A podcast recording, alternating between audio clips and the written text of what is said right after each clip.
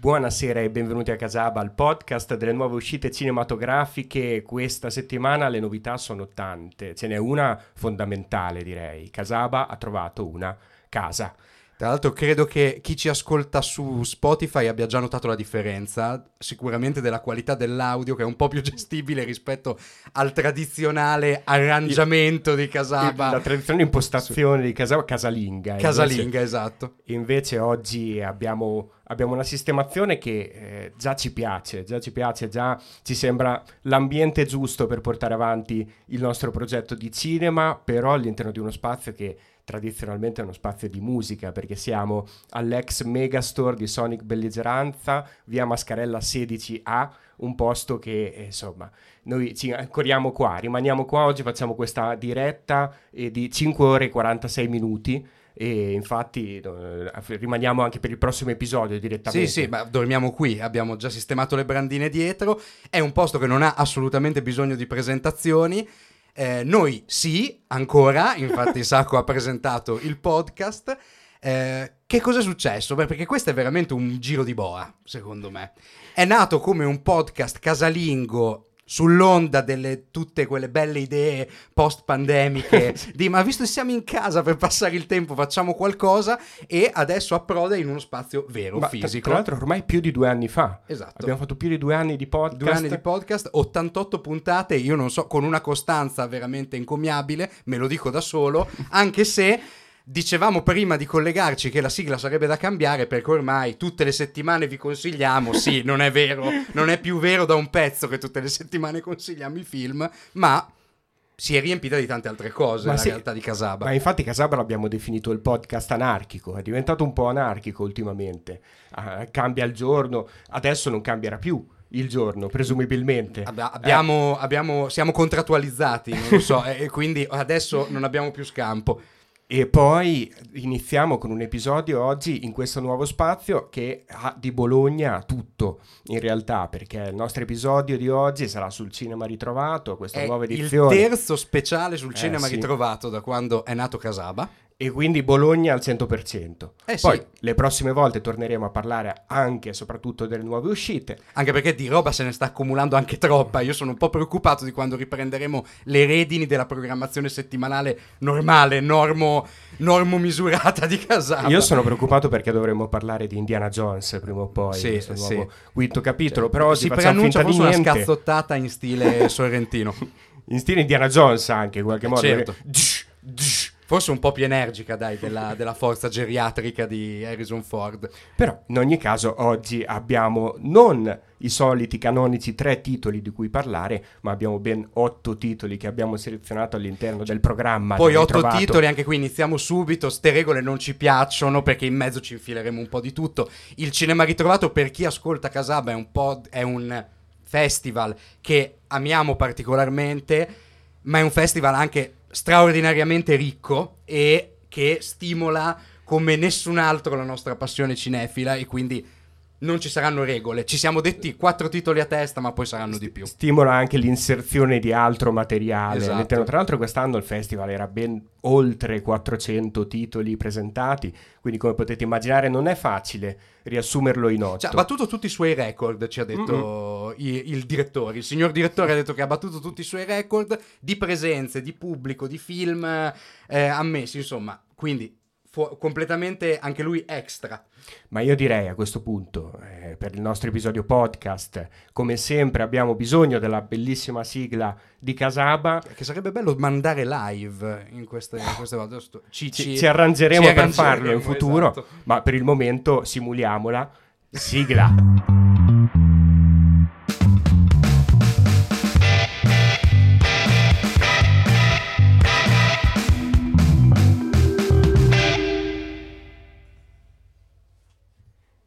E allora, partendo proprio con il cinema ritrovato, partendo con i nostri titoli, il, il, festival che Martin Scorsese aveva definito come il festival di cinema più bello del mondo, ti ricordi? Sì. Che diceva è l'unico festival di cinema dove sono tutti capolavori. E in effetti, finché abbiamo visto, sono tutti molto interessanti, se non capolavori. Ma è una definizione un po' che si spreca per il ritrovato. Tutti gli ospiti che vengono dicono è, è più bello del mondo il cinema dove lo fanno il ritrovato, la piazza è la più bella del mondo, lo schermo è il più bello del mondo. Sì, sì. Si, se le attira un po' questi complimenti il cinema ritrovato. E in questo caso io direi Leo, inizia te perché mi hai parlato di un film che a me interessava molto, un film inglese che non sono riuscito a vedere. Vuoi partire da quello? Sì, partiamo da quello perché è il classico film da cinema ritrovato, cioè un film che dove l'avresti visto se non qui? Credo difficilmente da, da qualche altra parte perché stiamo parlando di un film quasi totalmente sconosciuto che circolava in copie danneggiatissime, è stato ampiamente restaurato, un restauro veramente impressionante. Stiamo parlando di Time of the Hilton di Peter Cass unico film di questo regista che a quanto pare, a quanto mi ricordo dalla presentazione del film, in realtà, era in realtà un direttore della fotografia. Mm. Infatti il film ha una cura estetica mh, veramente evidente, al di là della scarsità di mezzi che aveva il film. Il film è girato con molto poco, è quasi un film indipendente e... Ehm, però eh, di che cosa parliamo? Parliamo di un film che è una specie di caccia all'uomo un po' in stile Deliverance, un po' eh, viaggia nell'ambiente redneck, però inglese, della campagna inglese.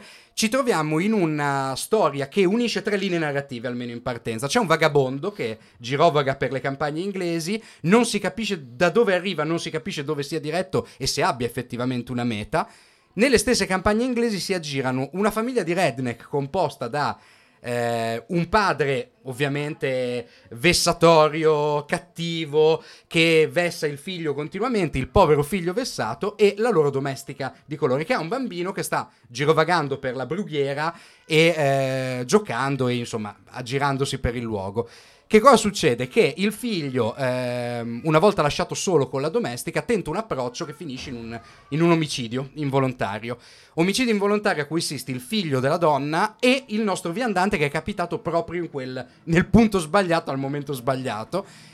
E appena il padre del ragazzo torna a casa, però la soluzione mi pare ovvia. Cioè, eh, ti addossi tu la colpa dell'omicidio, caro mio, e adesso io ti sparo perché dico che ti ho trovato mentre cercavi di violentare la mia domestica e nel farlo ti ho sparato. Questo uomo, in preda alla disperazione, chiappa per mano il bambino e scappa nella foresta e parte una vera e propria caccia all'uomo. Anche la visione più allegra del festival. Beh, sì, assolutamente. È stato romantica. parecchio pesante, anche perché che cosa si unisce a tutto questo? Alla, alla caccia all'uomo si unisce il, eh, l'ambiente post bellico. Scopriamo presto che il nostro girovago molto disperso è un reduce di guerra e un reduce di guerra che ha avuto un ruolo cruciale nella guerra perché sembra che fosse nella divisione che ha sganciato le bombe atomiche su Hiroshima e Nagasaki. Eh. E questo come lo scopriamo? Lo scopriamo con una sequenza psichedelica allucinante, il film è in bianco e nero e a un certo punto parte questa sequenza stroboscopica che unisce materiale d'archivio, riprese psichedeliche con questi colori accesissimi. Insomma, un film che ha questa doppia anima molto eh, di genere, ma allo stesso tempo anche sperimentale. Ed è la classica visione da cinema ritrovato, un film che non potresti vedere in nessun altro luogo e che tra l'altro è stato presentato in una, in una proiezione one shot in, sala, in una eh, sala sì. scorsese strapiena di gente. Eh, un, un, un, plauso, una cosa da citare, i volti di questi personaggi. I, pro, I, personaggi sono quasi tutti attori che non hanno fatto granché nella loro carriera dopo questo film, soprattutto il personaggio del viandante, io vi eh, invito a cercare su internet Time of the Hilton, guardate che faccia aveva e ditemi se quello non è un concentrato di cinema che guarderesti per, per ore. Veramente impressionante. Un volto, Un diciamo. volto, esatto. Ma poi è bella questa, questo, questa Rambo... Beh, più violento nella campagna inglese. Ma molto disperato, cioè perché non è che ci sia molta risposta. Più cioè, disperato. Diciamo che la disparità di forze è abbastanza ina- inaggirabile, insomma. Perché il cinema inglese sa essere così cattivo quando vuole? Ha tutta una tradizione, no? Di, Ma credo che ci sia, gran parte credo che sia colpa di questa tragica ironia no, in fondo tra, che gli permea. Tra l'altro, anche prima della Thatcher, non sì, dopo, sì, dopo sì, certo. giustificava, addirittura prima. Però perché credo che siano questa, questa sorta di, appunto, di tragica ironia che li permea continuamente proprio nella loro cultura, che poi si esprime anche in questo, perché questo personaggio che si vede cascare addosso questa tragedia, cioè alla fine questo gruppo lo vuole cercare per ucciderlo, affronta questa cosa con una, un fatalismo assoluto. Certo scappo, ma non ho la più pallida idea se riuscirò a sopravvivere. Sembra un po' anche la caccia di Arthur Penn. Sì, esatto, esatto. Sì, è un po' Deliverance, la caccia. Eh, Stray Dogs anche perché c'è c'è quel senso di, di, di C'è di quel senso di, fatalità. di Sam Peckinpah. Esatto. Bello il senso di Sam Peckinpah. che Ma- era presente tra l'altro a, Ha ritrovato. al festival con Cross of Iron Eh, era presente lui in, pe- lui in persona, è cui- di cui risorto. non parleremo è risorto per venire al festival eh, del cinema ritrovato. Ma io invece l- il film con cui voglio partire assolutamente anche perché il ritrovato anche il festival delle rassegne in qualche modo. Ci sono tutti Sono gli anni diverse rassegne, diverse rassegne, eh, tutte rassegne di, di- di cinema da riscoprire. Non, non è che si chiama il cinema ritrovato il festival, ma non è che sia proprio tutto, tutto, tutto da ritrovare al 100%, no? ah dici qualcuno è meglio lasciarlo No, dove, no, no, dove- no. dove l'hanno al, trovato al contrario, qualcuno è già, sta- è già presente, è già presente negli archivi eh, mondiali del cinema, è già facile da ritrovare in qualche modo. Faccio un esempio, questo Ruben Mamulian, no? Eh beh, sì, è un era- regista. effettivamente era il nomone delle Eh, rassegne È un regista già eh, che conosciuto. dei cinefili Già conosciuto, è un regista di cui già i film si potevano recuperare tra qualche edizione DVD, tra qualche archivio eh, online eh, di, di cinema, di streaming, però non era così scontato in questo caso specifico avere eh, una rassegna di Mamulian per fare in modo di collegare i film di Mamulian, no? per fare una riflessione, per costruire tu, spettatore, una riflessione sul cinema di Ruben Mamulian. Cioè, tra l'altro la rassegna su Mamulian è una di quelle classiche presenze nel programma del ritrovato, cioè un autore già conosciuto che quindi attira un pubblico di appassionati e qual è però l'occasione perché presentarlo proprio lì? diciamo. Perché c'è l'occasione di vedere ad esempio i film in pellicola, Certo. C'è l'occasione di riscoprire magari quell'opera meno nota l'anno scorso. Mi ricordo avevamo dedicato tantissimo spazio nella puntata alla bellissima retrospettiva su Fregonese. Un signore che si chiama Ugo Fregonese. Anche lui conosciuto, ma sconosciuto allo stesso tempo, un po' dimenticato. Quei registi che dice: Ma certo, sì, cavolo, Sangue Arena, ma certo, è il regista di Sangue Arena, ma è un film incredibile. E ti torna la voglia di rivederlo al cinema ritrovato. Tra parentesi, questo Ugo Fregonese di cui parlavi nell'episodio della- di un anno fa, quindi Sì. andate a ripescare questo episodio di esattamente un anno fa del, Che aveva del una splendida podcast. copertina con Deep Throat. Deep Throat, esatto, esatto, quella era la proiezione dell'anno scorso, Guilty Pleasure, Esatto. ma questo Ugo Fregonese che cosa faceva? Dirigeva western, ecco, Sì. forse non si sarebbe mai detto, partendo dal, dal nome dell'autore, in questo caso, a volte i nomi si riconoscono eh, nel genere, in questo caso no, Ruben Mamulian che cosa può dirigere dal nome? Cosa può dirigere? Un po' tutto, e infatti dirige un po' di tutto, in realtà. È un regista che ha fatto... Bella questa, questa specie di fisionomica No, perché, nome. per esempio, Il Leo, nome è un destino. Leo Canali, Leo Canali io me lo immagino a dirigere eh, dramma, me lo immagino a dirigere commedie, non me lo immagino a dirigere western, no? E io Ruben dice? Adesso, adesso mi attrezzo immediatamente. Ma questo Ruben Mamulian, dopo aver visto il programma del ritrovato, ha detto: Ah, incredibile, è il regista di eh, Dr. Jekyll e Mr. Hyde degli anni 30, un film eh, straordinario, espressionista, presente nella rassegna del festival. Poi dopo ho scoperto che è principalmente un regista di commedie, quindi dopo mi sono fatto anche io il mio collegamento tra le sue opere, ho capito più o meno qual era il suo tono, qual era il suo stile e quanti diversi generi ha affrontato, no? Perché noi in questa rassegna su Ruben Mamulian in realtà abbiamo visto diversi film, alcuni anche insieme e decisamente non tutti sono commedie. L'hai già citato Sangue Arena, per esempio. Sangue Arena è un film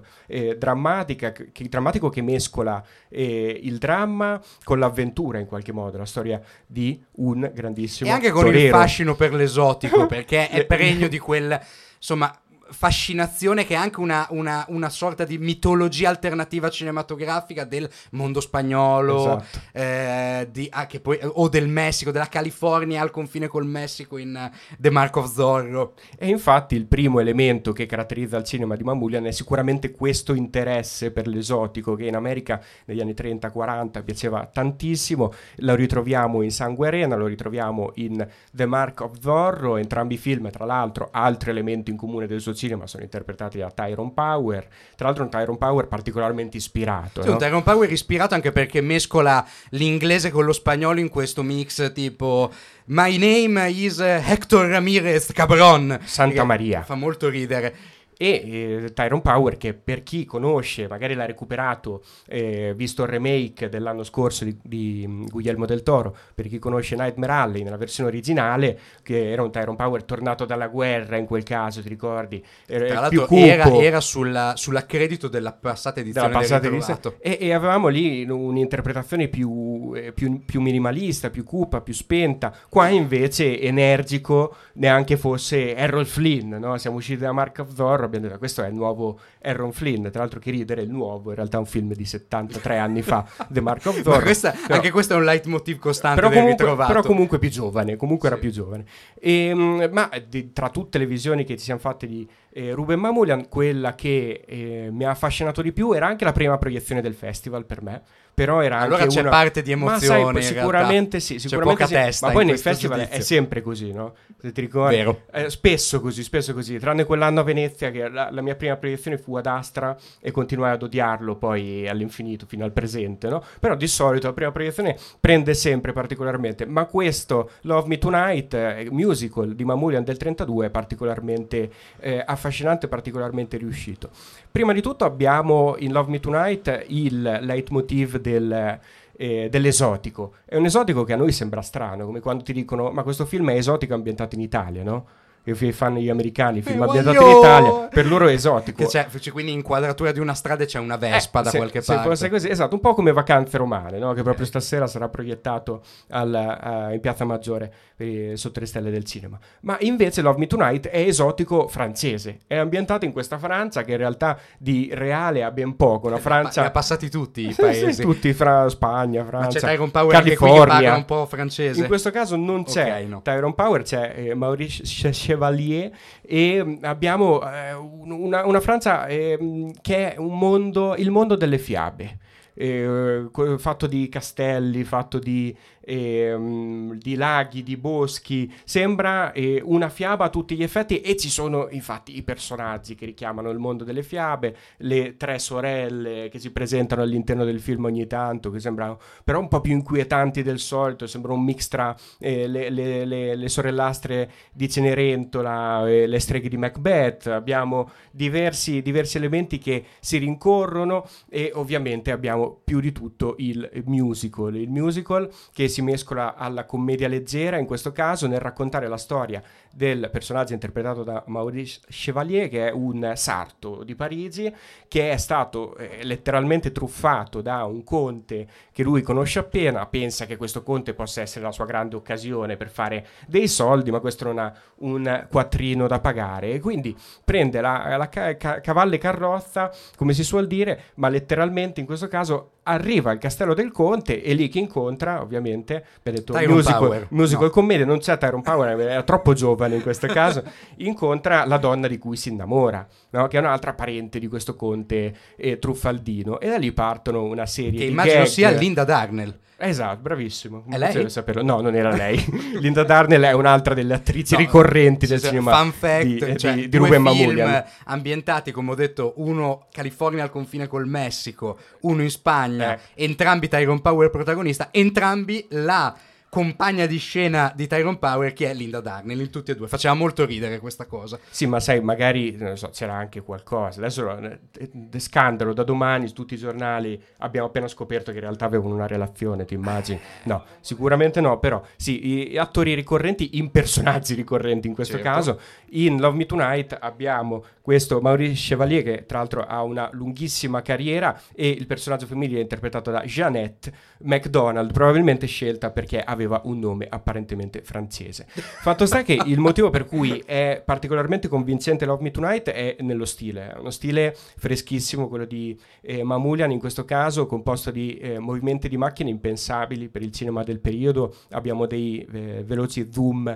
in, zoom out, carrellate a go-go, abbiamo l'uso del rallenti, scene velocizzate e panoramiche perfette, Carrellate straordinarie. a go-go trovato nel testo di Bazin, vero? Questo è C'era, termine c'era, cla- c'era. come quella di, di Capò, la carrellata la a go-go. famosa car- carrellata Gogò di Capo, però eh, questi elementi non vengono utilizzati da Mambulian secondo uno stile eh, sporco, ehm, poco, poco riconoscibile nel presente, ma esattamente come sarebbero stati utilizzati in un cinema di 30, di 40 anni dopo. E quindi c'è questa mh, immagine, c'è questo immaginario formale assolutamente fresco, assolutamente godibile, nonostante il film abbia compiuto il suo 91esimo anniversario proprio quest'anno e pare di vedere una cosa di, di Mel Brooks, pare di vedere un cinema di- degli anni 70 almeno e- ed, è veramente, ed è veramente sorprendente.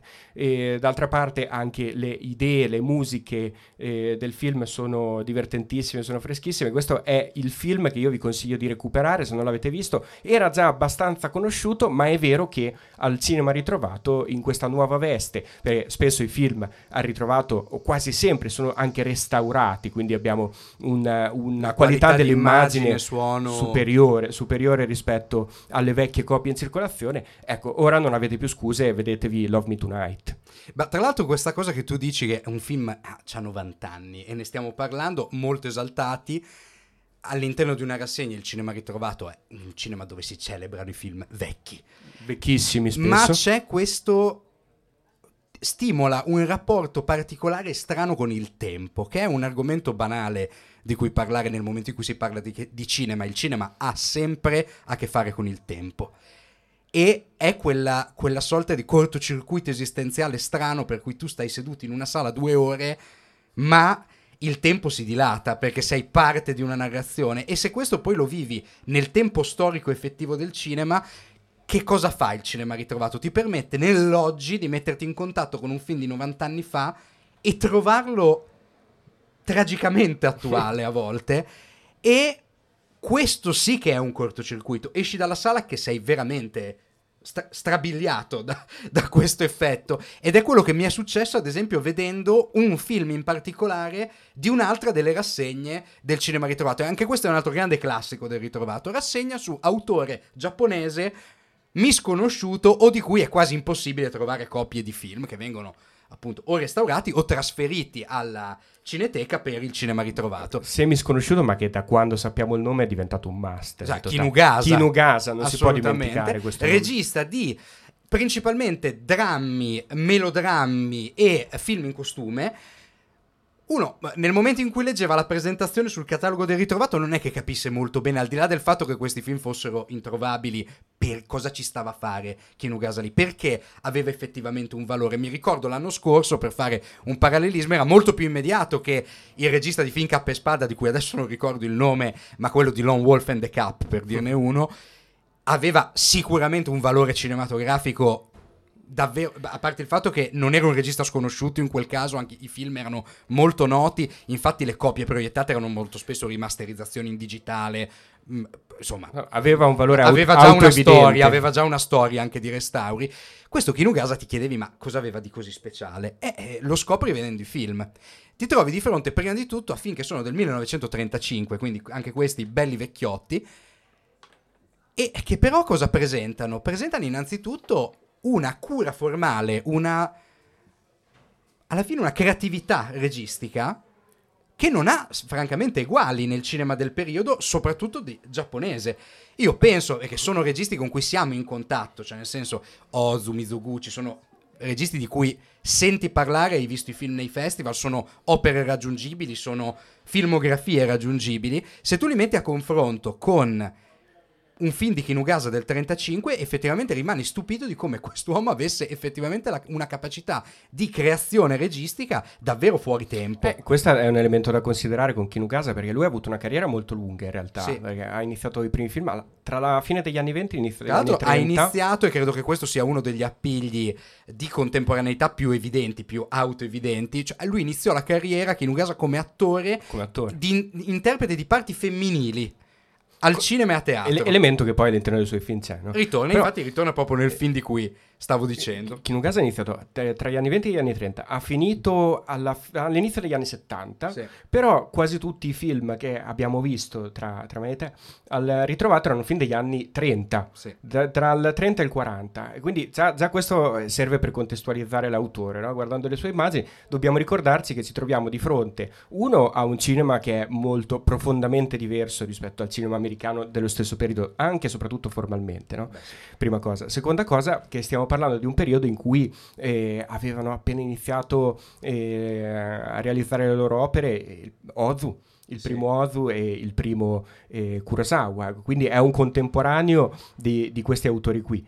E, e se vede... mi immagino eh, Kurosawa che va al cinema a vedere un film eh, di sì. Kinugasa, mi spiego delle cose ci, del ci suo anche cinema qualcosa. a venire, assolutamente, perché ad esempio La vendetta dell'attore, questo film del 35 che abbiamo visto tra l'altro proiettato in pellicola, e che parla, la storia è, è semi-autobiografica, per parla della vendetta, è un, è un revenge movie Mm-mm. del più classico degli stili, perché è proprio passare da un cattivo all'altro, aspettare che sia il momento giusto per vendicarsi di quella persona, cioè sembra Kill Bill, siamo da, da quelle sì. parti lì. È anche una storia e riportata al cinema tante volte Tante volte, e la storia di chi? Di un attore che interpreta parti femminili a teatro, che ha avuto il padre che si è suicidato dopo un tracollo finanziario imposto praticamente da questi cinque soggetti, che questo attore insegue per uccidere. Cosa ha fatto? Eh, questo attore ha un, un ulteriore segreto, nel senso che oltre ad essere molto abile a muoversi sulla scena, è anche bravissimo a maneggiare la spada, ma tiene segreta questa attività di fro- dicendo che sia una goffaggine, qualcosa che ho-, ho, coperto con i miei movimenti di scena, ma non sono poi così bravo. Quando invece è il momento di sfoderare la spada, ecco che non ci sono uguali. Tra l'altro, in scene con questi effetti speciali di velocizzazione veramente Pazzesco. convincenti, uh-huh. eh, pazzeschi. Ma quello di cui volevo parlare era la seconda inquadratura del film. Il film inizia e c'è una scena di folla ambientata nelle strade della città dove vive il nostro protagonista ed ecco che cioè, noi assistiamo nel 35 in Giappone a un plangé in movimento, cioè un'inquadratura dall'alto a picco su, sulle persone che si muovono sulla strada in movimento, cioè le segue e mi sono detto ma io non ho mai visto niente del genere in film di quel periodo girati in Giappone a parte che cinque minuti dopo questo inizio abbiamo la scena del contatto tra il protagonista e il padre morto, sì. eh, con un effetto visivo, non so in che modo è Ma stato molto inquietante. molto inquietante, che pare provenire da Saul Bass per intenderci. Sì. Oppure un'altra cosa, una, un'altra cosa molto molto strana da vedere in un film di quel periodo, c'è un'introduzione di un attore, di un attore, di un personaggio fondamentale per la storia che è il mentore del nostro attore protagonista, che viene introdotto attraverso uno specchio che quindi ne duplica anche il valore come attore, come maschera attoriale, attraverso uno specchio e con una carrellata all'indietro viene svelato il personaggio. Cioè, per vedere un virtuosismo di questo tipo dobbiamo arrivare agli anni 60 e ad Arakiri, probabilmente. Mm. Sì, poi il, il, la retrospettiva su Kinugasa ha, ha, presentato molti titoli in questo festival. Uno di questi era The Battle of Kawakashima, un film di guerra eh, molto fedele allo spirito, per intenderci, dei Sette Samurai, eh, precedente di almeno dieci anni eh, molto più secco, molto più rigoroso, molto più asciutto, formalmente talmente asciutto che addirittura nella quasi totalità del film mancava la colonna sonora, tranne nel finale, tranne in un paio di momenti in cui la musica era diegetica e, e anche in questo caso un film, un film sorprendente. Quello che, che colpisce forse eh, di questo regista è la, la, sua abilità nel controllare l'aspetto formale no, sì. del cinema le riprese, le inquadrature, e i movimenti di macchina. Ad esempio ci sono intere sequenze realizzate con dei totali nelle stanze, con i personaggi collocati nello spazio in maniera drammaturgica, ma le scene sono fatte a inquadratura fissa e anche questa è una novità praticamente assoluta,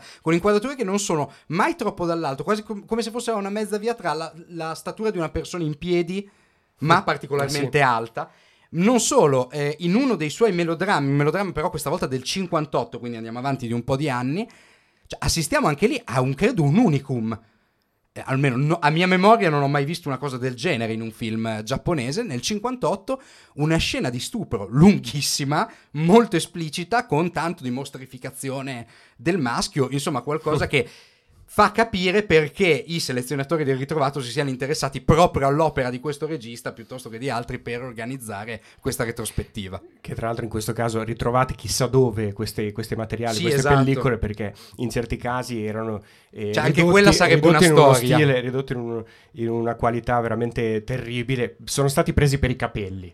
In questo Esatto. caso, beh, poi per quanto riguarda Mai lettera- quanto il film di Skolimowski era pure restaurato, ma quello Il di- veramente il film di non so, non so da dove l'avessero tirata fuori la pellicola, ma stava in delle condizioni film di terribili. si trova tra l'altro eh, su Mubi per intenderci anche, eh, lo, lo dico solo perché il primo episodio che abbiamo fatto qualcuno ci disse eh, voi Ah, voi siete il siete- podcast di, di Mubi e sarebbe, sarebbe bello esserlo e quindi si trova anche lì però sì di una qualità abbastanza terribile.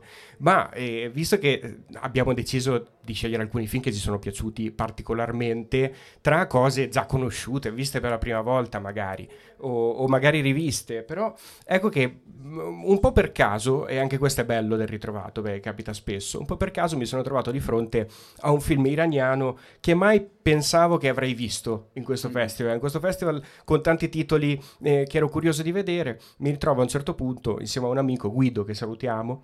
ehm, Ciao, Guido. Ciao Guido. E, e- e lui- e Guido mi dice: Ma perché non, non viene a vedere questo film iraniano di due ore e 20 minuti? Dico, perché dura due ore e 20 minuti, Guido. e poi Cioè, ai festival bisogna fare delle scelte. La Eh. durata del film compromette Sì, molta della molto, programmazione molto, molto, soprattutto quando hai festival. 4-5 titoli in un giorno, no? E, lui mi fa: E cosa vai a vedere? Dico: Il film di Skolinowski, ma è su Mubi, appunto. Al che ho deciso di vedere il film iraniano. E così scopro. Quindi grazie a Mubi. Gra- grazie Mubi, grazie Guido soprattutto. E scopro che questo Stranger and the Fog è uno dei primi titoli di. Non è tratto da un romanzo di Simenon, beh. anche se potrebbe. di Bar Beizai, un regista che era conosciuto già ed è conosciuto eh, per altri titoli che ha, che ha realizzato negli anni 80 successivamente, ma che eh, nel 76 eh, realizza questo Stranger and the Fog e il film viene immediatamente cancellato, di fatto, viene eh, immediatamente annullato. Zoom. Esatto, tutte le copie, tutte le copie vengono ritirate, siamo in un periodo di passaggio nella storia dell'Iran, il paese da cui proviene il film e proviene anche il regista, eh, perché proprio un anno dopo inizierà eh, la famosa dittatura che ancora l'Iran in qualche modo insomma, si è portato dietro. E, e- e la cosa più affascinante forse di tutto il progetto è che questo eh, clima, questo sentimento eh, di, di paura, di prospettiva terribile per il futuro, nel film si vede, nel film si sente. Eh, Stranger and the Fog è la storia di uno straniero, non meglio identificato, Che è quello di Time of the Hilton, che è ancora lì che gira, è arrivato in Iran. il viandante, il viandante invecchiato di 30 anni e improvvisamente si ritrova in questa spiaggia. Nella spiaggia c'è una comunità. Noi non riusciamo a risalire ad, un- ad un'epoca precisa in cui il film è ambientato. E potrebbe essere ambientato in uno, uno strano medioevo. Ehm, e il nostro personaggio si cerca di inserire all'interno di questa nuova comunità è inseguito da personaggi misteriosi. Anche lui. Eh sì, Sono, i red- ci sono, che- sono uniti No, anche per niente redneck. in questo caso. Sono, sono que- questi, questi mh, personaggi che sembrano usciti da un film di Kurosawa. Poi, in effetti, eh, Beizar è, è un grande fan di Kurosawa. È inserito all'interno di questo film degli elementi eh, apparentemente eh, lontani, ma che si inseriscono perfettamente, come le bellissime scene di combattimento finali con la spada, i costumi dei personaggi. Diceva un medioevo fantastico che richiama forse più il medioevo giapponese. Mi stai già facendo rosicare. Sì, sì, Sacco. questo è un film incredibile. Mi stai già facendo rosicare. E, maledizione. e questo straniero si inserisce nella nuova comunità, inseguito da persone che provengono dal suo passato, che ne- neanche lui sa chi sono, e cerca di combatterle. Lui si inserisce in questo posto, piano piano con enorme fatica, e questi, questi personaggi che si trovano nella spiaggia con lui non è che gli vogliono troppo bene, non è che si affezionino subito, ci vogliono quasi due ore di film per fare in modo che lui entri a tutti gli effetti dentro la comunità, ma intanto arrivano delle incursioni inaspettate, sempre più forti, sempre più violente, dall'altra parte del mare. Dall'altra parte del mare, da, nel mondo da cui lui proviene. E alla fine c'è forse solo la speranza di poterli combattere, ma di sicuro non c'è la speranza di poterlo fare all'interno di una comunità, all'interno di uno spazio e probabilmente il mare prevarrà su tutto. In questo senso è un film disperato, anche Beh, questo tanti auguri, ma... è, un film, è un film che ehm, ci, ci, regala questa, questa terribile sensazione di sopraffazione da parte dell'altro, un altro che non capiamo, che non conosciamo, che non riusciamo ad identificare, che eh, ci ritroviamo a dover combattere, ma lui continua a prevalere sempre, sempre, sempre, sempre, fino a quando non ci rendiamo conto che addirittura la nostra scelta può aver portato del male alle persone che abbiamo intorno e non possiamo fare altro che soccombere, che allontanarci da, da tutti gli altri. Beh, insomma, ti sei andato a fare uno spritz dopo queste due ore. So, infatti, sì, dopo ho avuto una, una, bella pausa, per fortuna, però il film è, è um, veramente sorprendente, sia stilisticamente, sembra di vedere eh, un mix tra il cinema europeo di 10-20 anni dopo, c'è un po' Bellatar, eh, ci sono dei, dei riferimenti eh, non reali, nel senso che quasi tutto quello a cui riporta questo Stranger and the Fog è venuto dopo, tranne Kurosawa appunto, ma è un cinema che già eh, formalmente nella scelta delle inquadrature, nella messa in scena straordinaria, i costumi, le scenografie, eh, richiama, richiama, un cinema epico, eh, però con un'anima, con un'anima europea ci sono un po' questi due eh, elementi che si inseriscono insieme, come se eh, Kurosawa realizzasse un grande film intimo eh, pensato, pensato, per il mercato europeo, per intenderci. E poi la qualità di questo restauro, questo era un vero restauro del festival mm-hmm. importante, è, è, straordinaria. Straordinaria sembra di vedere eh, Apocalypse Now, altro film che è stato realizzato anche in questo caso dopo. Anche, anche, a me a guardarti adesso mi sembra un po' Apocalypse Now, perché qua dentro sembra di stare nella giungla eh, del Vietnam proprio. C'è caldo C'è e caldo. tra l'altro io ho la pelata per chi si sta esatto, guardando, nel, si sta seguendo nel, nel, podcast su Spotify o altro, ho una bella pelata che richiama tanto il colonnello ci, ci, ci sta seguendo su Spotify, strano perché non ci vedono, vabbè, comunque. Eh, appunto, per chi non lo sa, per chi non lo sa, sono fatto così. No, eh, volevo parlare un po' della rassegna che conteneva questo film di cui hai parlato, perché è una rassegna particolare che ritorna tutti gli anni. Questo non è un leitmotiv nel senso di la rassegna sul regista tipo Mamulian, la rassegna sul regista tipo Kinugasa. Questa è proprio una rassegna che c'è tutti gli anni. La macchina eh? dello spazio. No. Il nome della rassegna. Ah sì? Eh, allora non macchina, è quella che intendo Cioè, la macchina io. del tempo e la macchina dello spazio, no? ah. quelle due rassegne che ritornano, o forse questa era un'altra ancora. Era Cinema Libero. Ah, Cinema me. Libero, cioè, Cinema Libero. Ce ne cinema sono tante libero. di rassegne, sono tantissimi film. Che è una rassegna su che cosa? Su film provenienti da quelle parti del mondo più inesplorate Mm-mm. a livello cinematografico o che hanno una tradizione cinematografica che effettivamente alle porte dell'Occidente non è mai arrivata se non in parte. E quindi parliamo di cinema africano, parliamo di cinema indonesiano, filippino, parliamo di cinema proveniente eh, dal Medio Oriente. In questo caso Iran. In questo caso Iran. Infatti io della stessa rassegna ho visto ben due film africani. Eh, uno Yam Dabo, l'altro Ceddo. Volevo dire due cose su Ceddo, eh. che è stata una visione veramente intensa, anche in questo caso un restauro pazzesco, che tra l'altro fa esplodere i colori del film originale, che sono davvero una delle visioni più eh, piacevoli a livello visivo del, del, festival. Cioè, respiri veramente quasi il Technicolor dei vecchi. Eh, I Technicolor di Mamulian sembrano quelle cose lì ed è assurdo pensare che è il Technicolor per il deserto eh, africano, africano, sì. africano, dove succede che cosa? Una disputa territoriale e religiosa. Dentro Ceddo c'è, credo, il villain migliore di questo festival del cinema ritrovato. A me piace ogni tanto leggerlo. L'anno scorso era il prete cattivissimo di Canoa, in questo caso c'è un imam cattivissimo che ha preso il controllo attraverso la religione musulmana di un paese, soffocando il credo cristiano e anche i credi radicati, quelli più atavici della tribù, e sta pian piano colonizzando politicamente e religiosamente tutto il villaggio. Di che cosa parla il film? Della rivolta dei, della vecchia casta di eh, sacerdoti con alcuni cattolici che decidono di spodestare questo imam cattivissimo, facendo tornare chi? Facendo tornare sul trono la regina del villaggio. La regina del villaggio, tra l'altro, ritornerà sul trono. Io qua non mi preoccupo di fare spoiler, ma ritornerà sul trono in questa sequenza finale veramente esplosiva, in cui il film si trasforma dall'essere quasi un legal thriller, un procedural, perché non si fa altro che assistere a queste riunioni, tra l'altro chiacchieratissime, molto movimentate, molto dinamiche, tra questi gruppi religiosi che hanno bisogno, tra l'altro, sempre di un mediatore. C'è una figura di mediatore che è molto attivo, perché, tipo, due persone stanno parlando e per riferire l'opinione da uno all'altro dall'altro ci deve essere il mediatore che la dice. È veramente strano e queste riunioni sono lunghissime, veramente logoranti. Ecco, ritorna la regina a cavallo, sembra una scena da western, scende e spara all'imam. Ma come spara? e fi- il film finisce così, con questo atto liberatorio totale, ed è stata veramente una delle visioni più mh, quasi fresche, nonostante fosse ma, ambientato nella pianura del Sahara, probabilmente. Ma di che anno è? E non me lo ricordo, ma lo controlliamo subito con i nostri potenti mezzi eh, info- di informazione.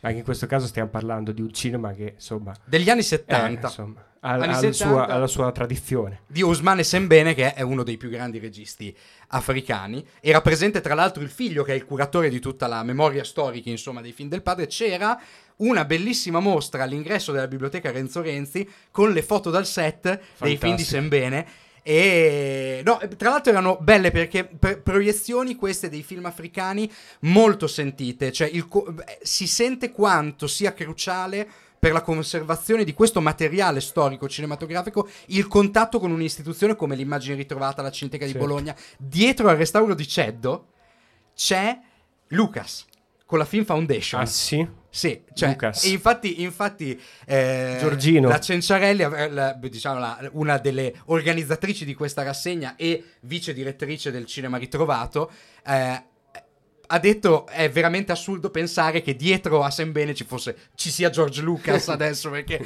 ha preso come in custodia il suo lavoro e beh, bellissimo. Qua, eh, adesso possiamo anche interagire un po' con questa cosa. Cioè le birrette le vorremmo quasi anche noi qua dentro perché è veramente soffocante la situazione. Ma dopo sudiamo ancora di più. Sì infatti dopo sarebbe diventa terribile. veramente una doccia. Beh bello comunque da come me l'hai descritto mi sembra un po' un guerre stellari africano ma guarda è, è, sì eh, guerre religiose stellari. esatto però non si sono sparati sparati con i laser, realtà, si sì. sono sparati con Ma anche perché ovviamente questo cosa fa? Eh, tarpa le ali a storie d'amore. Tra, ci, ci, sono anche delle piccole storie d'amore alla Romeo e Giulietta, proprio due della, di due famiglie diverse che non possono stare assieme, ma vengono uniti da che cosa? Dalla rivolta, dalla rivoluzione. Questo è veramente bellissimo. E l'altro titolo che dicevi invece qual era? Yamdabo. Yamdabo, anche questo è un. Questo è un film più tradizionale. Te mi vuoi fregare un altro film di Kinugasa questo? No, ne vuoi mettere non, due? Non è un altro film di Kinugasa, anche se si, beh, si potrebbe Sembra, parlare però. tranquillamente, ne abbiamo già detti anche tanti. Ehm è un film, dicevo, un po' più tradizionale, ehm, dove si parla del viaggio di una famiglia che viene allontanata da un villaggio e deve ritrovare un posto dove stare. Eh beh, un film un po' più tradizionale, quasi un road movie. Titolo eh, internazionale è The Choice. The Choice, esatto. La scelta di andarsene. La scelta perché, di Sophie. Perché è la famiglia che decide di non accettare più gli aiuti delle, tipo delle ONG che portano l'acqua. Lui dice, dicono no, basta, non li accettiamo più, dobbiamo trovarci un altro posto dove stare e questo ovviamente comporta una, una, un viaggio una serie terribile. di sì, una serie di cose terribili che accadono a questa famiglia. E questo The Choice, insomma, basta, vuoi dire più nient'altro? No, volevo, volevo invece parlare, Sacco, visto che è, sta rimanendo fuori delle, uno degli appuntamenti più calorosi di questo festival. Aiuto. Caloroso in un doppio senso. Non c'era gola profonda lato, quest'anno, da un però, lato eh, diciamolo. Molto godurioso e dall'altro un po' meno. Cioè che eh, le rassegne dei super cult al Cinema Europa. Ah beh certo. Le rassegne dei super cult al Cinema Europa. Ecco, il Cinema Europa fa la parte durante il cinema ritrovato del festival che sì, ti dà i film che tutti quanti guarda, conoscono. Guarda, te, tutti tu, quanti adorano. Tutti quanti conoscono, di sicuro li conosce Quentin Tarantino. Esatto, c'era un titolo. E sembra la consulenza per la programmazione, sembra la sua. The Five Fingers of Death, da cui lui Five si era ispirato. Ma Però, che, che cosa fa? È la sala che propone innanzitutto visioni di mezzanotte, film in 3D, super cult, film di genere e insomma la rassegna più divertita ah. di tutto il festival. Tra parentesi, anche questi film non di, di oggi, ok? Anche di Certo. qualche annetto, film di genere di qualche annetto Di fa. qualche annetto fa. anche per questo particolarmente gustosi. Gustosi, rivedere. per questo sale calorose, nel senso che sono proiezioni molto partecipate, il pubblico ride, il pubblico tra l'altro ha reazioni contrastanti, Five Finger of Death, film presentato, film, film d'arti marziali eh, presentato dal- dal- dall'uomo che l'ha restaurato, o film d'arti marziali hongkongese presentato dal restauratore che dice guardate vi divertirete, ci si spacca da ridere, c'è la sala tutti quanti a ridere, c'erano due americane che cercavano di zittire tutti, Beh, gli è capitata molto male perché scambiavano le nostre risate per ironia razziale, cioè guarda sti cinesi come stanno messi. Succede anche questo al cinema Europa, ma soprattutto succede che è caloroso perché si suda. È un cinema, diciamo, dove l'impianto di aria condizionata è un po' concettuale. L'anno scorso era ben più tragica. Cosa, cosa vuol dire un po' concettuale? Concettuale nel senso che, non c'è. C'è scritto, ma non, Ah, non si sa bene do- do- do- come, Sono co- solo formale, come- eh. come percepirlo, insomma, più teorico che, Mm. che altro. Quest'anno è andata un po' meglio, devo dire, anche se le poltrone in pelle non aiutano quasi mai a, a una visione fresca durante queste estati torride bolognesi. Un po' meglio vuol dire che un Co- pochino c'è, i hanno- ventilatori. Cosa hanno passato al, Eh? al cinema Europa? Cioè, di tutto. Ma hanno passato tanti film, non solo, ma eh, principalmente, almeno nella maggior parte, film horror degli anni 50 e 60. E io, infatti, da adesso in avanti parlerò solo di, di questi. Il primo. Basta, monopolizzata la finito, puntata, finito il ritrovato. andare, È esatto. finito il ritrovato adesso. Dopo, continua a parlare te del ritrovato, io parlo dei miei film horror. Il Esatto. primo che hai visto anche tu, e tra l'altro è presentato in 3D. Con gli occhialini 3D, è Revenge of the Creature di Jack Arnold. Uh! Uh, questo ci piace. Un applauso a Jack Harkness. Allora, intanto com'è stata questa proiezione con gli occhialini 3D, canale di un film del 54? In prima fila, tra l'altro. L'ho visto, cioè mi arrivavano Com'è in stata, faccia Canale? le mani del mostro. Violenta. È stata fantastica. E tra l'altro un 3D veramente immersivo. Ma infatti Bellissimo. eri in prima fila e beh, mi è venuto da pensare che addirittura effetto 3D ti superasse, no? Sì. che arrivava in fondo alla poi, tra l'altro è un film che ha molte ambientazioni subacquee. Veniamo, che sono qualche, qualche mese fa, da Avatar The Way of Water, pareva di essere tornati lì. Sì, sì. Ma i film di Zack Arnold, tra l'altro, almeno i più famosi, eh, Games from Outer Space, per esempio, o Tarantola, venivano presentati in 3D già all'epoca. Non è che è una, un, Beh, una mi chiama giunta- lo scemo, Jack eh, non è Arnold. un'aggiunta del, del ritrovato che questo lo presentiamo così. No, erano film che venivano spesso presentati già È in 3D. filologico, Poi quando, quando è uscito Avatar nel 2009, poco prima in realtà, eh, si è parlato, sembrava che fosse la prima volta in cui si parlava del 3D al cinema. No, ti ricordi c'era questo Sì, effetto, sì, sì. "Oh, il 3D la tecnologia storica, in realtà esisteva già da 60 anni. Cioè, ci aveva provato anche Hitchcock. Esatto, ci aveva provato anche Hitchcock e ci hanno provato due film che sono stati presentati al festival, tutti e due in 3D. E, e questo insomma decisamente interessante Jack Arnold eh, chi è? è uno dei registi eh, americani più famosi per il, per il proprio cinema no, a noi ci piace de- definirlo artigianale un cinema artigianale Lo è. un cinema che univa ne- tra il 50 e il 60 questo è il periodo in cui lui ha fatto tutti o quasi i suoi capolavori univa più generi perché aveva allo stesso tempo elementi horror, elementi di fantascienza principalmente, film abbastanza seriosi di solito. C'era magari l'elemento romantico a stemperare un pochino i toni, come in Sì, Revenge poca roba, cioè, giusto per dare Ma, un contentino. Insomma, cinema che si prendeva a modo suo abbastanza sul serio e alcuni dei, eh, dei grandi titoli che dobbiamo ricordare di Jack Arnold sono ovviamente Il mostro della laguna nera di cui Revenge of the Creature presentato qua a Bologna era il sequel ma soprattutto Radiazioni BX, Distruzione Uomo, The Incredible Shrinking Man, film eh, che insomma ha una tradizione eh, straordinaria, è stato ripreso negli anni 80, tesoro, mi sono stati eh, mi sono Ristretti i ragazzi, ragazzi. ti ricordi? Eh? È scritto da Richard Matterson, tra l'altro, che vedemmo insieme, se ti ricordi, nell'edizione Alla mostra del restaurata cinema di Venezia. alla mostra del cinema di Venezia. Esatto. Questo Revenge of the Creature a me mancava e me lo sono recuperato con molto piacere, anche perché ho trovato non in realtà un tipico eh, sequel eh, d'epoca un po' debole, più È debole un sequel dell'originale. del mostro della laguna nera. Esatto, è un sequel del mostro della laguna nera, ma allo stesso tempo mantiene anche la propria unicità, potrebbe quasi essere scollegato dal titolo eh, di partenza. Poi ne è stato realizzato addirittura un terzo capitolo non diretto da Jack Arnold, che non ho ancora recuperato, ma direi immancabile questo Vabbè, punto. aspetta un anno, magari lo passano a ritrovato al Potrebbe cinema Europa. dove ci sta il mostro a New York, tipo una cosa del genere. Qui invece siamo ancora nell'Amazzonia in cui il nostro mostro tranquillo. Questa eh, si Amazzonia aggira. poi da studios e da film di serie B che pare girato No, no. tipo nelle Oh, paludi ma dicendo? È quella vera, no? È quella vera, sono andati a girare lì. Sono quattro alberi e due liane. Aguirre e Furore di Dio hanno fatto una Esatto. cosa simile. Sei mesi di produzione, no, chiaramente ri- ricostruito Questi, totalmente questi studio. attori, questi attori che dovrebbero essere non sudano, No, no. sono tutti perfetti sempre. Pensa quanto avremmo sudato noi in Eh, quell'ambiente. beh.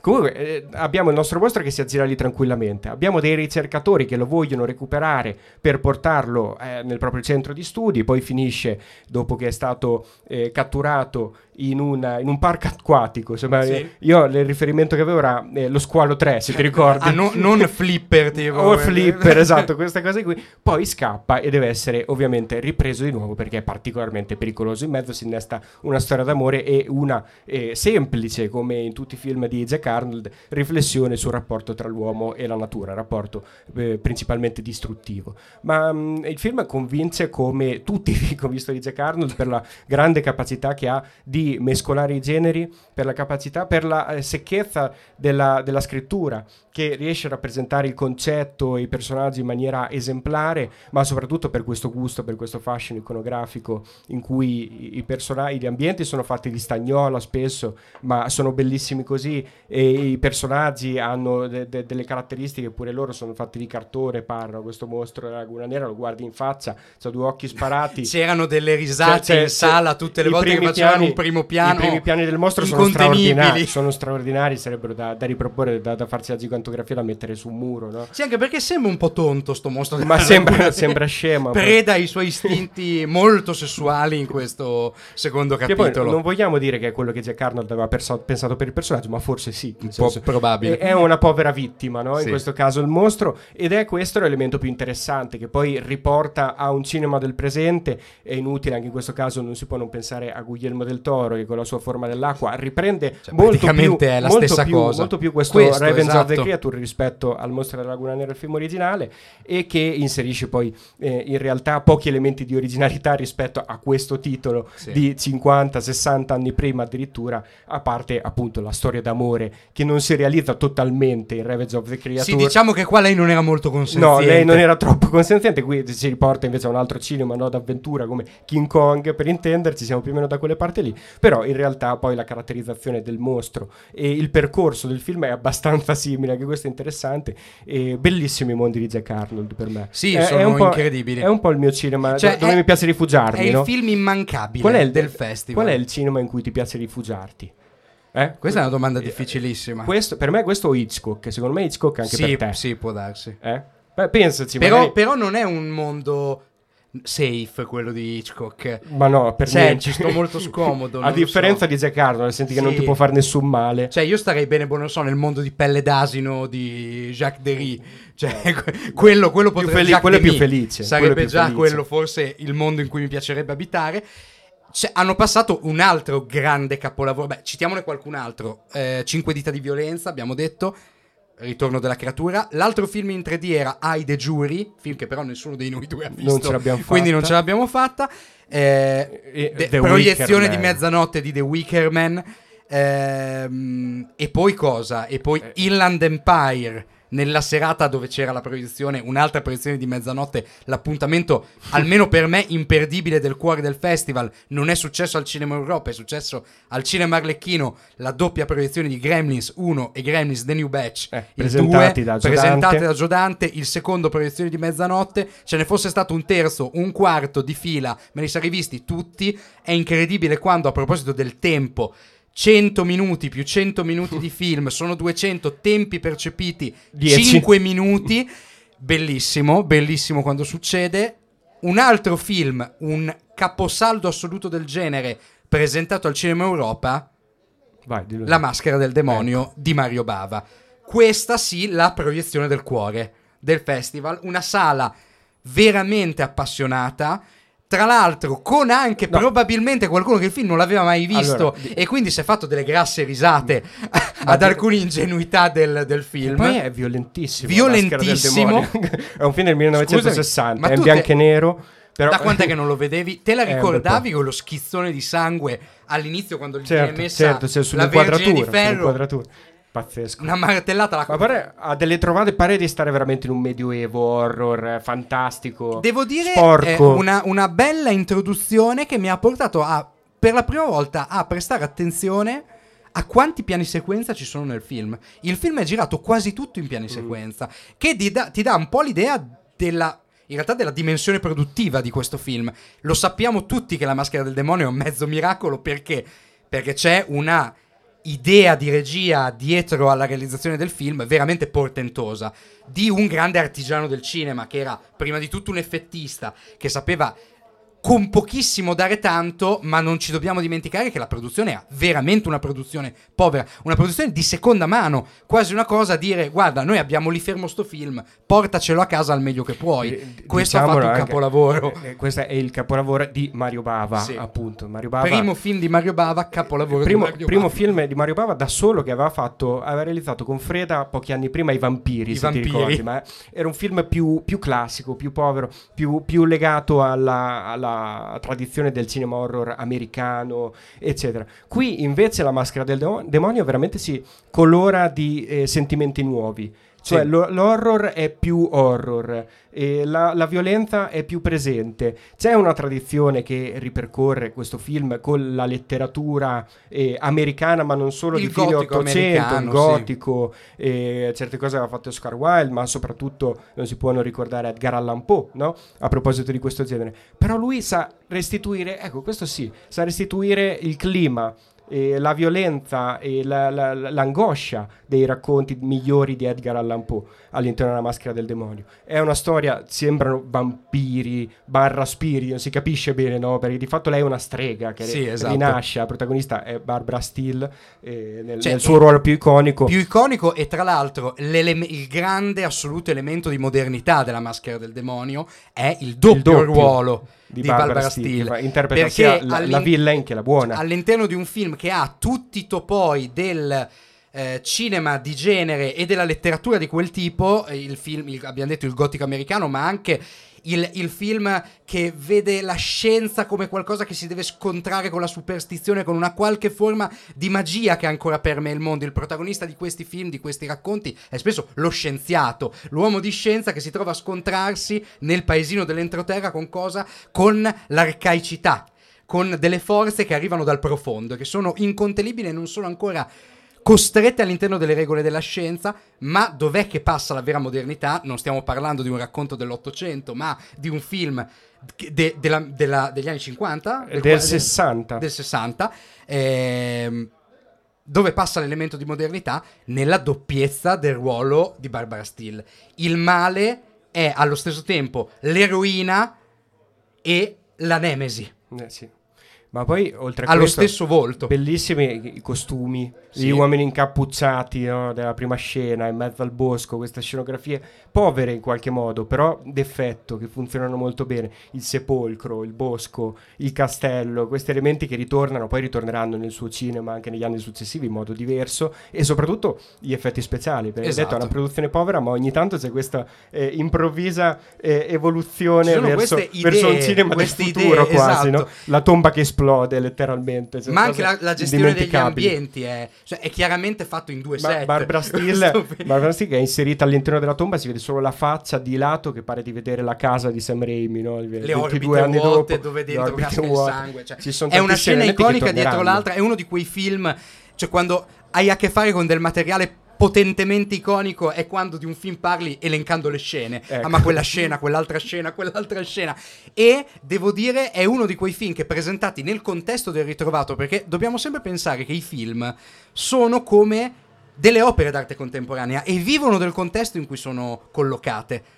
Cioè, sono opere della, contemporanea- della modernità e quindi vivono del contesto in cui sono collocate come un quadro o un'opera d'arte contemporanea all'interno della galleria che ha una sua collocazione che ne potenzi il significato. Probabilmente, visto a casa, cosa rime- rimane della maschera del demonio se non l'esperienza di dire oh ma lo sai che questo è il primo film di Mario Bava e che, cioè insomma è un'esperienza aneddotica, entri in contatto con qualcosa che ti può appassionare ma è in una visione in sala, con una sala piena, oggi all'interno di un contesto come quello del ritrovato, che un film come questo, di un film come questo respiri la potenza nella modernità, ma soprattutto il fatto che è rimasto. Sì, sì. Siamo ancora qui a parlarne della maschera del demonio. Finalmente ottiene la centralità che merita. Esatto. no? E poi dicevamo che Bava ha avuto un percorso successivo abbastanza lungo che ha portato, ha traghettato il cinema horror italiano da pochi esperimenti precedenti a Dario Argento, per Esatto. intenderci. Ma in realtà il genere di Dario Argento, questo mix tra giallo e horror, l'aveva già realizzato Bava, e, mm, Blood and Black Lace, esattamente, la ragazza che sapeva troppo, ma ha realizzato anche il primo splatter slasher italiano, che è Reazione Catena, ha realizzato. Ecologia del delitto. Ecologia del delitto, esatto, il primo titolo italiano, ma ricordiamo almeno anche tra le tantissime cose quel bellissimo episodio di, eh, dell'Odissea, la serie televisiva degli anni 60 di cui lui special guest director ante litteram, quando ancora non esisteva il concetto, eh, dirige questo eh, straordinario episodio con Polifemo. Con Polifemo. Ecco, ricordiamoci almeno questa cosa qui. che anche quello è un capolavoro di è un effetti capolavoro speciali. straordinario e anche se questo è, que- questo è il minimo eh, necessario per un regista che ha fatto la storia del cinema italiano. Io E, vorrei dire che una cosa, È- dopo è, su è un po', Giodante è un po' la anche, stessa, eh. esatto, ma ci stavo arrivando perché è la stessa identica sensazione che ti porti alla proiezione di Giodante di Gremlins. Esatto. Quella è la sensazione, cioè Giodante dice una banalità in presentazione, dice guardate che questo film ormai cioè, di che cosa si deve dire di Gremlins? Parla da solo il fatto che sono qui a presentarlo e la forza di un film di questo tipo è proprio questa, che siamo ancora qui a vederlo, a emozionarci e ci emozioniamo per un film che veramente visto in questo contesto è una- un'opera mitica ormai. Beh, un pezzo di storia del cinema già riconosciuto il primo Gremlins, no? Sì, Però una certo. cosa interessante di questa proiezione era che c'era una doppia proiezione con il secondo Gremlins, che è un Che- grande che film. non tutti hanno- eh, avevano se- visto, se- molto- Non dico semi dimenticato, ma Sì. quasi. E invece in è- E invece è potentissimo. Per me è più bello del primo, quindi film. figurati. Anche in questo caso abbiamo iniziato parlando di un podcast anarchico, quello è un film anarchico. Ma totalmente è un, 2. è un film dove lui è a ruota libera. Classico esempio del secondo capitolo fuori controllo, dove ormai cioè, Giodante ce l'ha raccontato, ha detto sto ca- capi- capitolo secondo era fermo da anni, nessuno mh, riusciva effettivamente a portarlo sul set. A un certo punto la casa di produzione disperata mi ha, me- mi ha dato la carta bianca, cioè fai quel che vuoi, basta che ce lo giri. Sì, sì. È stato un film, un insuccesso commerciale assoluto, E fa- ma è un film totalmente anarchico. Pluralizza, Ci sono- vive, vive di citazioni, Ci di sono moltissimi gremlins, moltissimi gremlins metatestuali. Però cioè dentro, però dentro un grattacielo. Esatto. Per qualche motivo dentro un grattacielo. Tutto dentro un grattacielo. Come gli zombie di Romero, cioè sembra... E, però appunto la cosa profonda, so- soprattutto di vedere il primo, è che veramente ti rendi conto alla fine, è come se facessi un- una sintesi della tua esperienza cinematografica. Questo è un film che ho visto da bambino, ho rivisto da adolescente, lo vedo adesso e capisco che se sono ancora qui e mi emoziona ed è qualcosa, cioè io mi sono riascoltato la canzoncina dei Gremlins per giorni dopo aver rivisto il film, è perché stiamo parlando di film che sono eterni. Cioè, questi, questi veramente, al di là di ogni eh, sperimentazione, al di là di ogni storia del cinema, questi rimarranno per davvero. Ma tra l'altro possiamo dire che l'effetto malefico di Gremlins è quello di mantenere la sua colonna sonora nella tua testa per giorni Per e giorni. giorni. Ma- se, non ve la ricordate andate ad ascoltarlo su YouTube dove vi pare. Cioè, è su Spotify la colonna Eh. sonora, ma soprattutto anche lì, quanto abbiamo parlato prima della produzione del film di Bava. Eh ma sì. anche quanto è importante il fatto che per Gremlins si sia creata quel tipo di atmosfera produttiva. Cioè, stiamo veramente parlando di un momento unico in cui dei giovani pieni di soldi, perché questo erano, avevano la possibilità di rischiare. Cioè, Quei giovani erano Giodante, ma anche Steven, Spielberg, in Steven. Spielberg, che scrive un Amblin. film che parte per i primi 40 minuti come un film per famiglie classico con il mostriciattolo e dopo 5 minuti superata la prima parte vede una scena dove un Gremlins viene cacciato nel frullatore sputando sangue verde da tutte le parti della cucina. È un cambio di stile completamente radicale. Aveva già un po' Sì, di anarchia, già anche il primo. Sì, sì, ce l'aveva, ma era anche frutto delle due anime Sì. no, che stavano alla base del progetto, appunto Sì. Dante e Spielberg. Dante più vicino all'horror, Spielberg invece al cinema per famiglia, Famiglia. che infatti ha raccontato Gio Dante dell'incontro che ha fatto con il pubblico. No, a un certo punto Spielberg vede la sceneggiatura, eccetera, e dice, ma aspetta, questo gizmo, no? il, il Gremlins buono, questo gizmo lo dobbiamo tenere di più nel Dobbiamo film." farlo vedere di più. anche lo questo è geniale per perché il film. film alla fine si regge sull'equilibrio di queste due parti, così in contrasto, eppure che fanno parte dello stesso film. Ma io vorrei dire un'ultima cosa a proposito di Zodante, di, di Casaba del festival. Poi io direi di chiudere, che abbiamo Con fatto un bel Story, episodio. sì. Eh, dopo ti racconti Sì. la, la proiezione che hai visto di Stray Story con Mary Sweeney in Piazza Sì. Maggiore. Però, ecco, eh, Dante l'abbiamo anche incrociato. No, Sì. Per caso eh, tra una proiezione e l'altra, anzi, in quel caso specifico, lui stava venendo dall'incontro che è venuto a vedere eh, di Guadagnino, Di che, Guadagnino. parla- che parlava di, di, mh, eh, Bertolucci. Sì. E, insomma, e, mh, e tra le varie cose, insomma, mh, c'è stata anche la possibilità di comunicare, no, di parlare un attimo e gli abbiamo raccontato del, del podcast. E il podcast Casaba, dovete sapere che non mi ricordo se l'abbiamo spiegato nel primissimo Nel episodio, primissimo. ma mi fa piacere rispiegarlo adesso, visto che questo è, il- è un nuovo primo episodio in Esatto. qualche modo. Casaba che cos'è? È il melone che Alfred Hitchcock eh, pugnalava letteralmente per riprodurre il suono delle pugnalate della scena della doccia di Psycho. Ok, non poteva pugnalare la povera attrice, anche se avrebbe voluto farlo, probabilmente. Pugnalava il melone, ma nessuno sa che cos'è Casaba, è difficile saperlo, no? Sì, esatto. qualche, qualche appassionato di frutta probabilmente lo saprebbe, ma non, non di cinema, non per forza. E insomma, appena abbiamo detto il nome eh, a, a Giodante, lui fa: Ah, Casaba, the watermelon, il melone. Eh, insomma, quando un grande, un grande Cioè, si riconosce anche che da queste sapesse cose. anche l'aneddoto di, su Hitchcock. Può essere, chissà. Secondo me chissà, sì. chissà. Secondo me sì. E il cinema ritrovato si è chiuso come?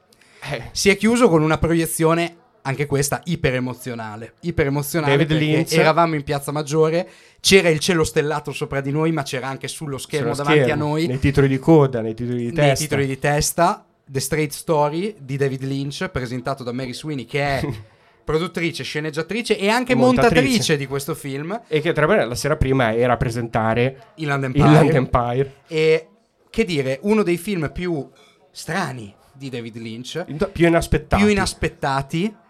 Eh, Che però si inserisce benissimo all'interno della sua poetica. si inserisce benissimo non solo nella sua poetica, ma anche, io dico, nella sua filmografia. Mm. È in un punto perfetto, che è di svolta poi. Guarda un po', era anche 99-2000, c'era il giro de... Era, era- c'era una convergenza astrale, poi David Lynch è molto in linea con queste cose, con queste cose trascendentali, quindi sicuramente apprezzerebbe questa lettura eh, un po' fatalistica, ma, ma che ci sta, secondo me, anche numerologica. E anche in questo caso il film è presentato in Piazza Maggiore e non era mai stato questo film. Io il film l'avevo già visto, ma è come se non l'avessi mai visto. Perché questa, questa visione ha cancellato Stai ogni dicendo, stai memoria. dicendo che l'ha rimontato? Che cosa stanno facendo in questo senso qua? Gli hanno tagliato le bestemmie come ai tempi, come, come, come con Bellocchio. Eh, no, non hanno modificato niente del film. Il film è restaurato, eh, una qualità del suono incredibile e che dire, è un film che è stato un canto di chiusura del festival davvero perfetto. Io mi aspettavo un evento di chiusura come l'anno scorso, i Blues Brothers in piazza presentato a John Landis, non era una proiezione, era un evento, era un concerto, la gente che ballava, che cantava Qui è stata le fatta una- canzoni. Una, scelta più intimista. Qui è stata fatta una scelta più intimista, ma devo dire azzeccatissima. E mi aspettavo, ti dicevo spesso, cavolo, ma perché non hanno messo i Gremlins in piazza? Quello era il main event del festival. Non è vero.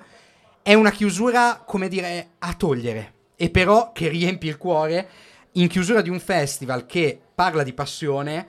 Di una passione anche testarda, perché poi il cinefilo è quello che si vuole vedere 5 film al giorno, poi si addormenta in sala, poi è sempre rincoglionito, poi nel mezzo ha una dieta alimentare Eh, e, ferraginosa. e be- bevereccia un po', cioè con un po' di problemi, non proprio raccomandata da- dal medico. E cosa facciamo vedere per chiudere questo festival? Un film su una Eh. caparbietà testardaggine di un signore che per raggiungere il suo fratello che ha avuto problemi di salute prende un tagliaerba e si avventura per le strade americane, ci mette mesi, ma continua ad andare diciamo avanti. Anche, diciamo anche tagliaerba che può guidare. Che può guidare, l'unica cosa che può spinge guidare. Questo carrellino in avanti, E- invece no. Insomma, una grande sintesi dell'esperienza cinematografica, ma dell'esperienza cinematografica festivaliera. Eravamo tutti stanchi, come si è alla fine di un festival così immersivo, ed è stato un grande saluto Ma e un arrivederci all'anno Eh, prossimo. Forse l'idea era quella, cioè eravate stanchi come era stanco Straight alla fine del suo viaggio. Sì, no? esatto. Questo, questo film si chiama Straight Story in lingua originale, che è il nome del personaggio, ma è anche Sì, è un una come- storia. Adesso che chi conosce bene l'inglese mi tirerà un sasso. Una storia dritta, S- Una- no? Giusto? Emilio Occhialini, una storia dritta, Street Story. no? E quindi ecco la storia dritta del festival del cinema ritrovato. Sì, è un po' come se alla fine Dean Stanton ce lo dicesse a noi. Tipo, ma sei Andate a arrivato- casa, Sei ragazzi. arrivato fin qui con questo? Sì, Basta. basta, non Basta. c'è altro da dire. Una storia... Bello. Cominciamo subito. prossimo. Ah, eh, un, cominciamo subito con il pepe in questo episodio. Poi ci prendi alla fine che no, di, non abbiamo neanche la forza. Abbi- abbiamo avuto esatto, queste, questa invasione. Beh, una storia etero, ha detto Emilio Chialini che è qua con noi. Beh, cioè, noi facciamo sempre essere... i nomi e cognomi, sembriamo la CIA, i nomi ma, e cognomi. Scusa, esatto, ma pot- Ah, l'ha suggerita okay, Mariana, okay. fantastico. Marianna Paglioni, come nome e cognome abbiamo detto. Poteva essere una storia etero, un film da festival, ormai una storia etero è qualcosa sì, no, che, appartiene, che, appartiene, al passato. E, ehm, magari per l'anno come, prossimo lo com, proponiamo. Come Harry Dean Stanton, che non aveva più niente da dire alla fine, perché il gesto del fratello era qualcosa che non aveva bisogno più di descrizione. Direi che possiamo chiudere qui la puntata. Ma L'abbiamo sì. raccontato a dovere questo cinema ritrovato. Ma ascolta, dico anch'io una frase di chiusura indimenticabile. Vai. Un film di Martin Scorsese che è stato anche lui questi giorni in piazza Maggiore, eh, Casino, e questo è quanto. E questo è quanto, giustissimo. Bella chiusura.